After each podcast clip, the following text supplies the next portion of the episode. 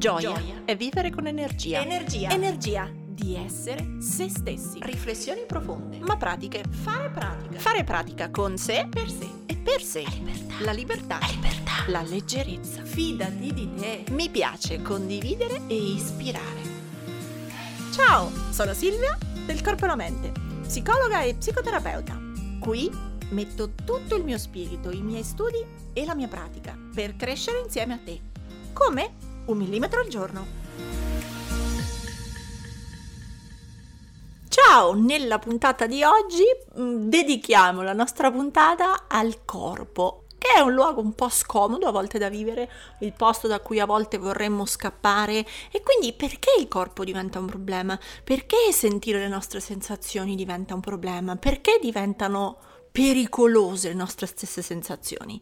Allora, nelle ultime settimane, negli ultimi mesi sento tantissimo parlare di body positivity, ma anche di grassofobia, come eh, a sottolineare una cosa che è molto giusta, no? Cioè che eh, come la giriamo, la giriamo e il corpo sembra essere diventato un problema, oggetto di molte critiche e quindi da parte di questi movimenti protetto. Ma perché il corpo è diventato così tanto un problema? Perché le, soprattutto perché le sue sensazioni sono così tanto pericolose? Che sia la sensazione della fame, della sazietà, e quindi il pieno, il vuoto e tutto il delirio delle diete, o che sia un tema di forme, di appunto di magro, di grasso, di tondo, di lungo, di largo, di stretto, e quindi di, di proporzioni, di corpi belli o brutti, giusti e sbagliati, in cerca di nuovo, in questo caso, di modelli assurdi. Ecco, che sia un tema di sensazioni o che sia un tema di forme estetiche, è come se il corpo non fosse più un posto sano dove stare, ma un posto scomodo che in qualche modo ci troviamo appiccicati addosso, un posto scomodo con cui in qualche modo o lo plasmiamo per come lo vogliamo o siamo destinati ad avere una rottura di scatole attaccata H24 addosso. Ecco, se andiamo un po' alla base anche delle teorie psicologiche, eh, il corpo in realtà è il luogo eh, della nostra esperienza vivente, cioè è il fulcro. Diceva Winnicott che il neonato stesso deve imparare a distinguere cos'è se stesso da cos'è il non se stesso, percepire i suoi limiti fisici e mentali, capire i suoi confini e quindi definire il suo interno e il suo esterno. Allora è proprio, diceva Winnicott, il corpo vivente viene avvertito come il nucleo del sé si può sentire se stessi proprio nella misura in cui fin da neonati eh, fin, un bambino inizia a costruire la propria identità perché differenzia se stesso, le mie manine, il mio corpicino, le mie gambette rispetto a qualcun altro che è nella stanza, qualcun altro che è in casa con me, qualcun altro che ha una voce diversa da me. Ecco, inizia a riconoscere il suo interno e il suo esterno e così a differenziare il proprio sé dall'altro. Allora, il corpo non dovrebbe essere, come dire, un posto strano.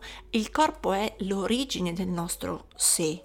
Un sé corporeo, un sé emotivo, cioè un sé che è la base poi di tutto il resto. Infatti ci metterà mesi, anni a finire questo processo di creazione di un sé corporeo e poi anche emotivo, ma appunto tutto nasce dall'inizio delle nostre sensazioni. È come se ci fosse, e in questo anche la teoria dei tre cervelli um, un po' la, la segue, ma sono, c'è una stratificazione tra sensazioni come primo dominio dell'esperienza, tutto ciò che tocca i nostri organi di senso e che quindi arriva al cervello attraverso il nostro apparato degli, dagli organi, dai recettori di senso al centro del cervello. Poi c'è la zona delle emozioni, cioè quel mix di sensazioni che emozione, che lettura affettiva ci dà. E infine, terzo livello, che se il primo e il secondo livello sono tipici di tutti i rettili, di tutti i mammiferi, il terzo livello è tipico solo, diciamo, di, degli mammiferi un po' più evoluti, vedi gli umani, che hanno infatti sviluppato una corteccia o neocorteccia, quindi il livello dei pensieri è un terzo livello che arriva in termini evolutivi per ultimo. Della teoria dei tre cervelli parlo anche nel nuovo libro Non è niente, ma su questo torno dopo, perché in realtà se la vogliamo vedere come una stratificazione, prima arrivano le sensazioni, poi arrivano le emozioni e infine arrivano i pensieri, eh, in realtà sarebbe più corretto pensare a una piramide, eh, Lowen anche nei suoi libri di bioenergetica così eh, la ragiona, Se pensiamo a una piramide, la base della piramide, quindi anche la parte più grande della piramide, quindi proprio al, al pavimento, c'è il sentire. Andando verso la punta si arrivano le emozioni e in cima e nella punta, quindi nella zona più piccola, accadono i pensieri. Ma se io invece il sentire e le emozioni eh, lo, le reputo scomode, il sentire lo reputo sbagliato, vedi la fame e la sazietà, le emozioni nei confronti del mio stesso corpo le reputo sbagliate, le voglio bloccare. Ecco, se voglio sconnettere questa cosa che nasce invece attaccata a sensazioni, emozioni e pensieri, proprio con questa fluidità, se la voglio sconnettere e voglio dominare tutto attraverso il pensiero, le regole, i modelli, l'immagine, significa che la testa controlla le sensazioni. La testa, cioè i pensieri, controllano le emozioni. È come se ribaltassimo quella piramide dove la base diventano i pensieri, un po' meno le emozioni e infine in punta, piccoline, un po' scordate, le sensazioni. E allora di nuovo in questo dominio, in questa disconnessione mente-corpo, la razionalità deve vincere, è più forte, più potente, è più importante la razionalità dell'emotività e la mente è più importante del corpo, che diventa invece non il posto da cui nasce il nostro sé, ma diventa il posto dominato da istinti sgradevoli, da emozioni spiacevoli, da sensazioni fastidiose da reprimere o dimenticare. Ecco infatti che regole, pensieri, obblighi, doveri dominano, ecco, arrivano a dominare la fame e la sazietà con tutto quel discorso di restrizione cognitiva, di mm, diet culture, cioè dobbiamo usare pensieri, regole, costrizioni, conteggi di calorie per dominare le nostre sensazioni. Oppure dobbiamo usare modelli, immagini, forme perfette per dirci come deve essere il nostro corpo. Allora diventa a questo punto che ho un rapporto con me stesso che non parte da come sono, ma da come non sono e vorrei essere. Parte dal pensiero, parte dall'immagine, parte da una figura che vorrei tanto spesso perfetta essere. E quello che so di me è che non sono così. Allora automaticamente il primo pensiero che faccio su di me è sono sbagliato, non sono come dovrei essere. Magro, sazio, sempre a posto, mm, o metteteci l'aggettivo che volete. Quindi se domina la testa sul corpo, se domina il pensiero sulle sensazioni e le emozioni, il corpo diventa quella roba sbagliata da controllare, da guidare, da dirigere, da cambiare. Ma la brutta notizia, come dire, è che le emozioni e le sensazioni, che ci piacciono o no, sono movimenti, neuroni che scorrono, elettricità che passa, ormoni che si fluidificano nel sangue, pressione sanguigna che si altera, cioè quelle sensazioni e quelle emozioni sono impulsi fisici che camminano dentro il nostro corpo, non sono qualcosa che accade un po' per magia ed è talmente un movimento fisico reale che produce energia. Sviluppiamo per esempio con la rabbia alcuni gradi di temperatura ci scaldiamo, ci si arrossa il viso o nella paura invece all'opposto impallidiamo. Quindi le sensazioni e le emozioni sono dei movimenti fisiologici, si smuove della roba dentro di noi e questo accade a prescindere da quello che vuole la testa. Con i pensieri possiamo dirci non arrabbiarti, non arrabbiarti, non arrabbiarti, ma il colorito della pelle è già cambiato perché queste reazioni, diciamo, questi movimenti energetici accadono a prescindere dalla testa e frazioni di secondo prima che arrivi il controllo del pensiero. Allora, prima che io mi dica moriti la lingua conta fino a 10, non rispondere male al tuo capo che ti ha detto così, ecco, sono già diventata rossa e magari mi tremano già le mani. Allora, a maggior ragione, diciamo, sento che mi, ecco, gli istinti, qualcosa che si smuove e che poi mi porta a fare le figuracce, mi porta a dire cose spiacevoli, mi porta fuori da una zona accettabile di immagine, di controllo, di dieta, o metteteci voi quello che è fuori dal controllo, e il corpo diventa a quel punto un posto oscuro dove sento delle cose tendenzialmente sbagliate. Sento fame e invece non dovrei mangiare, sento la rabbia e invece non dovrei sentirla, o sento la tristezza e invece io devo essere impassibile. In questo modo, quando il corpo diventa quel contenitore di cose sbagliate, quello che tendiamo a fare un po' tutti come esseri umani siamo, sono due reazioni. La prima, controllo ancora di più, mi do ancora più regole, mi do ancora più rigidità e uso la cognizione, il pensiero per incastrarmi in nuovi comportamenti che mi vietano di sentire. Oppure, seconda reazione, disattivo, spengo, cado in un'apatia. Per non sentire la tale emozione, la tal sensazione, decido che abbasso tutto ai minimi e non sento. Allora, tanto più perdo la connessione del corpo con la mente, una sorta di regolarità tra il corpo e la mente, tanto più o sono costretto continuamente a coprire con altro, quindi per non stare mai a contatto con le mie emozioni, con le mie sensazioni, magari mi riempo di lavoro o mi riempo di shopping o mi riempo di cibo, quindi tanto più perdo la connessione con come sto davvero e non la voglio sentire e anzi è un brusio scomodo, un'inquietudine scomoda, tanto più avrò bisogno di coprirla con altro e di fare tanto super per coprire, oppure avrò bisogno di spegnere di non muovermi, di collassare sul divano, di non provare interesse per niente, di non volermi muovere, ecco, di non piacere, non mi può piacere più camminare, può non piacermi più uscire, può non piacermi più quasi niente. Cado veramente in una sorta di apatia, perché un corpo in movimento e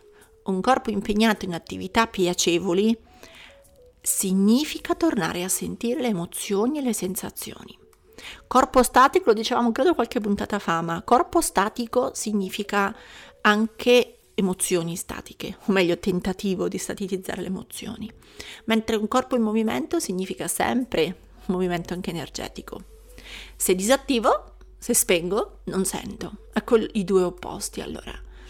Accelero tantissimo il mio movimento, faccio 2000 cose così non sento, o spengo tutto così non sento. A questo punto allora si crea un circuito vizioso perché eh, è scomodo il corpo, non lo voglio sentire, disconnetto un po', sto sempre meno in contatto con me stesso, mi faccio guidare solo da doveri, obblighi, pensieri, rigori, veramente eh, eh, sì, doveri, ma proprio come dittatura della mente e mm, tanto più il corpo si allontana, mi fa paura e diventa scomodo. Vi faccio due esempi su questo. Per esempio, tante persone um, provano un fastidio a sudare, un fastidio a sentire il battito del cuore che aumenta, perché ricorda un segnale che magari hanno provato di ansia. Allora, poiché non voglio mai sentirla quella sensazione lì, quel battito del cuore in quel modo, quella testa che si confonde, allora evito tutto, spengo tutto, non devo sentire e finisce che non posso correre perché non posso sentire che sudacchio e che mi batte fuori la, mi batte forte il cuore e non posso fare sport perché detesto quella sensazione di cuore che si accelera. Mm, non posso correre al parco con i miei figli perché ho paura di cominciare a sentire l'ansia. Ehm, altro esempio, eh, tante persone hanno il fastidio ad andare in palestra, adesso non si può, ma in generale ad allenarsi, ad allenarsi con altre persone, a muoversi perché non sono belle, non si piacciono abbastanza, gli altri intorno a me che magari vedo riflessi allo specchio, vedo in palestra o vedo al parco semplicemente che corrono e si allenano accanto a me, ecco gli altri sono più belli. Quindi evito il movimento, evito lo sport, evito il contatto con gli altri e evito il contatto con me stesso. Ma la grande regola purtroppo a ribasso è che meno sto in un posto, più quel posto diventa spaventoso. Meno sto in un posto e meno ci voglio stare.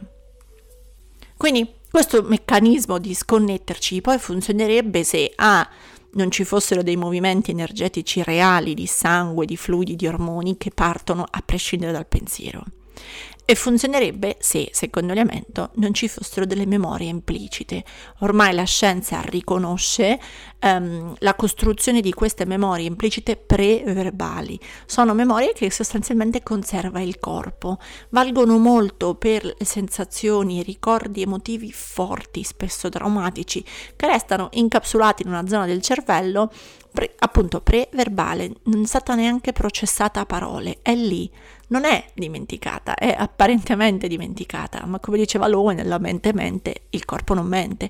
Quindi Non solo non è possibile spegnere i movimenti fisiologici connessi ad emozioni e sensazioni, ma non è neanche possibile disattivare o evitare che si formino le memorie implicite. Quindi puoi anche scegliere di non muoverlo il corpo e per un po' tutto sommato appunto il corpo tiene botta, ma dopo un po' parla, preme, chiede, non è un posto che si può davvero disattivare, è una finta soluzione quella di coprirlo o di disattivarlo. Quei movimenti energetici esistono, quel sangue si muove, quegli ormoni partono, quella faccetta cambia colore, quegli occhi si dilatano, ecco, quelle contrazioni muscolari non sono evitabili. E quindi ci stanno ed è un po' qua, no? Sono, diventano il modo del nostro corpo di parlare ancora e spesso, purtroppo in nome di questa logica che la testa comanda, Spesso allora le parole con cui parla diventano um, sintomi, diventano problemi, diventano errori. Quindi ho l'emicrania ed è un problema, ho un ho reflusso ed è un fastidio, ho mal di schiena ed è una dannazione. Quindi quello che era il linguaggio del corpo per dire ehi, cioè riconnettiti, ehi ci sono anch'io, ehi ascolta la mia tensione, ehi ascolta ho bisogno di rilassarmi, ho bisogno di attività piacevoli, ho bisogno di abbassare la tensione. Ecco, quelle che erano parole diventano nella lettura che ne fa la mente, disturbi, fastidi, ci bloccano dalla nostra attività, ci impediscono di lavorare con efficacia, ci rallentano, non ci rendono produttivi e quelle che erano parole sane di un corpo che si esprimeva diventano fastidi, errori, sintomi, sbagli. E spesso li liquidiamo con un bel ma va dai non è niente, ma va dai non è niente e quell'emicrania si ripete ogni weekend o quel reflusso torna inesorabilmente. Ecco, questo è un po' il principio anche del nuovo libro, no? Non è niente, il cui sottotitolo è Riconosci i messaggi del tuo corpo e rimetti in equilibrio la tua energia. Ed è proprio un libro dove al di là dell'iniziale spiegazione del collegamento mente-corpo, ripeto da un punto di vista scientifico, perché il nervo vago, mm, perché il sistema autoimmune, perché il sistema circolatorio risponde a un certo tipo di emozioni, perché lo stress cronico genera un certo tipo di riverbero fisiologico dentro il corpo. Quindi al di là di questa prima parte di spiegazione, poi ci sono un po' tutte queste parole che il corpo usa, tutti i sintomi, tutti i distretti e uno a uno le sue spiegazioni e le sue connessioni con le emozioni. Ma non è solo un libro che spiega, è anche come sempre in stile il corpo e la mente un libro con gli esercizi, perché lo sapete, lo dico sempre, si cambia facendo, non si cambia pensando o leggendo. Quindi per ogni distretto e per ogni sintomo, che sia il reflusso, che sia la gastrite, che sia la colite, che siano i dolori reumatici, che sia l'emicrania, ecco, ci sono almeno uno o due esercizi specifici per ogni sintomo. Ma al di là del libro, che al momento, ah vi metto qui sotto il link per l'ordine e il preordine, il libro ufficialmente esce il 20 aprile, ma poi resterà ovviamente in tutte le librerie d'Italia, in tutti i portali online, vi metto ecco il link nella descrizione sotto, ma mm, al di là del libro vediamo 10 consigli, 10 suggerimenti, 10 attività che possiamo fare per imparare a risentire il nostro corpo, a rimetterci in contatto. Prima di arrivare ai 10 consigli ti ricordo che ci sono già tre puntate in cui abbiamo parlato della paura di sentire le emozioni, che era proprio una delle primissime puntate, la numero 3.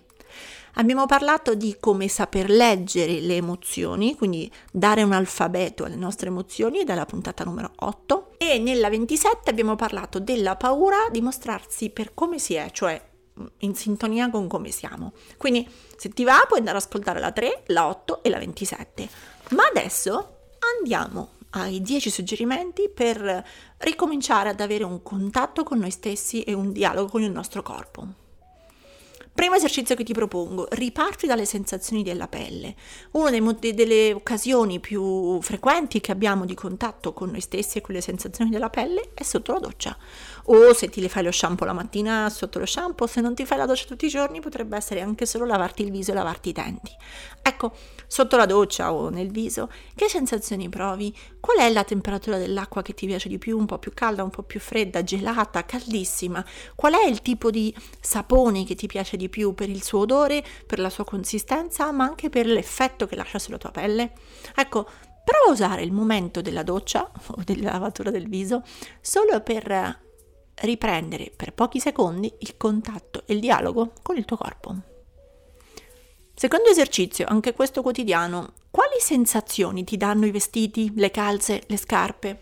Allora, sono d'accordo, vabbè, ho i pantaloni e una maglia. Sì, ma quale tessuto ti piace di più? Il cotone, il jeans, la lana, la seta? Ecco, prova a, man mano che ti vesti, a chiederti ogni giorno sono più comoda o sono più scomoda? Mi piace questo tessuto o mi piaceva più quello di ieri? E abituati poi a darti i tessuti e come prima anche i saponi che ti piacciono di più. 3. Sempre per allenare il contatto con te, ritorna a mm, valutare, a soppesare questa volta la, come organo di senso la bocca, quindi il gusto dei cibi. Cosa mi piace davvero? Quanto mi piace il dolce o il salato? Non ragionare per categorie astratte o per quello che pensi sia più dietetico. Ragiona proprio con la tua bocca. Che cosa ti piace di più? All'interno delle frutte, quale frutta ti piace di più? All'interno della verdura, quale ti piace di più o di meno? Quali sono le tue tre paste preferite? E ricomincia da lì a ritrovare un dialogo positivo con le sensazioni del tuo corpo. 4. Usa le camminate quelle per portare fuori il cane, quelle per raggiungere la macchina per andare a lavoro, quelle con cui semplicemente vai al supermercato a fare spesa, ma usa le camminate per essere un po' più attento al tuo peso del corpo sui piedi. Com'è camminare per te? Con che parte del corpo cammini? Con che parte dei piedi cammini? Tutto sugli esterni, tutto sui talloni, tutto sulle punte? Com'è che cammini? Ecco, facci caso, diventerà ogni giorno mentre cammini un'occasione per essere consapevole. Quindi magari cammina senza parlare al telefono, cammina senza pensare a mille cose, cerca di camminare pensando ai tuoi piedi.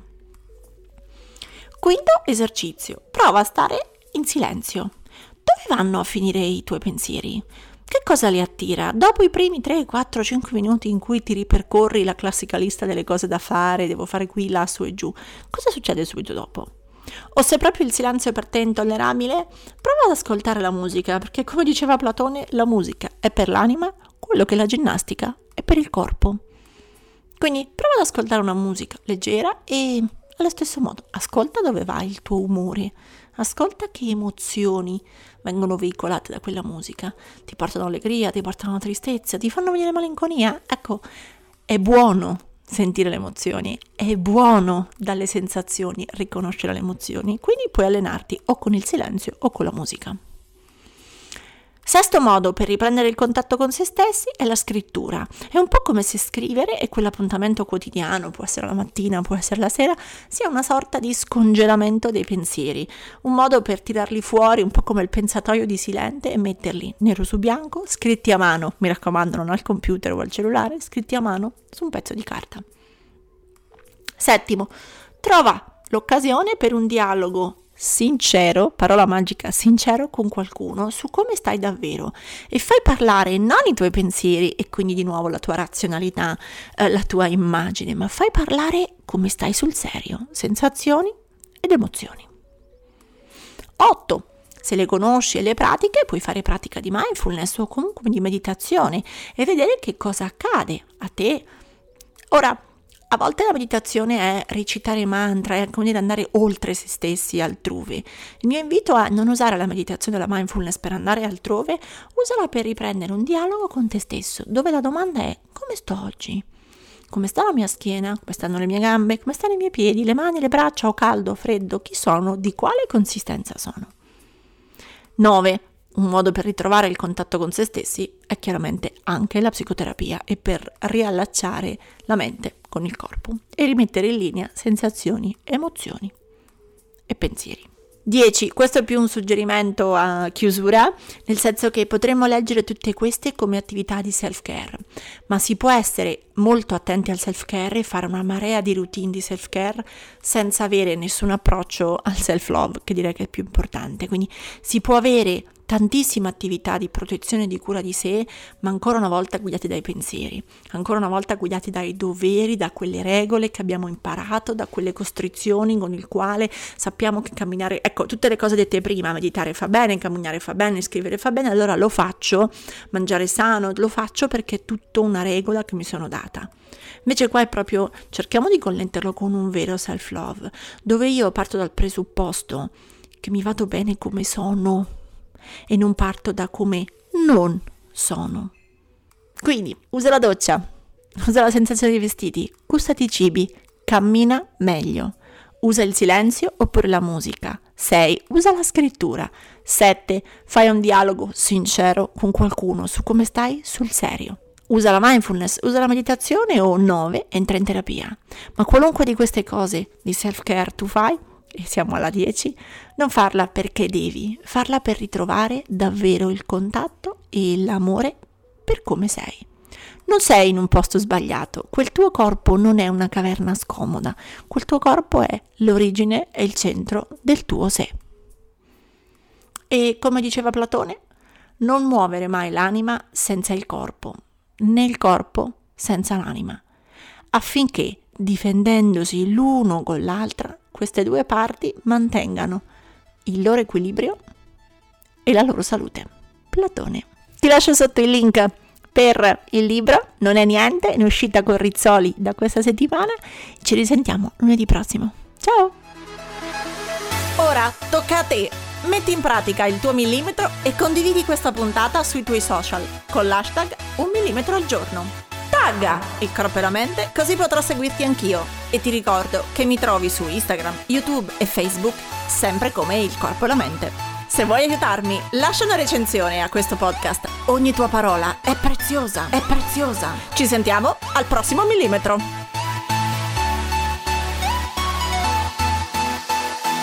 Riconnettiti